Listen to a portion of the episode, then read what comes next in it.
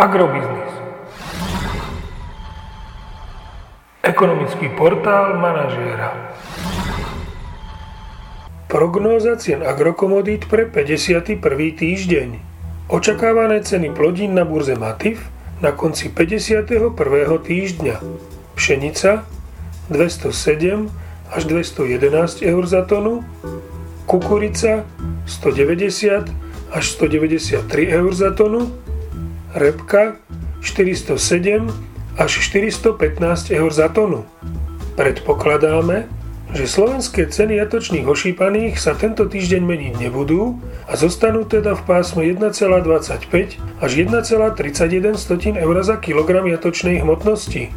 Agromagazín už druhý týždeň po sebe nemení svoj odhad nákupných cien mlieka na december 2020 až február 2021. Tento týždeň by sme mali zaznamenať na trhu nárast cien nafty o 2 eurocenty za liter na úroveň 1,7 eur za liter a rovnako o 2 eurocenty za liter by mali vzrásť aj ceny benzínu Natural 95, ktoré sa tak dostanú na úroveň 1,20 eur za liter. Podrobnejšie informácie nájdete v aktuálnej prognóze na portáli Agrobiznis.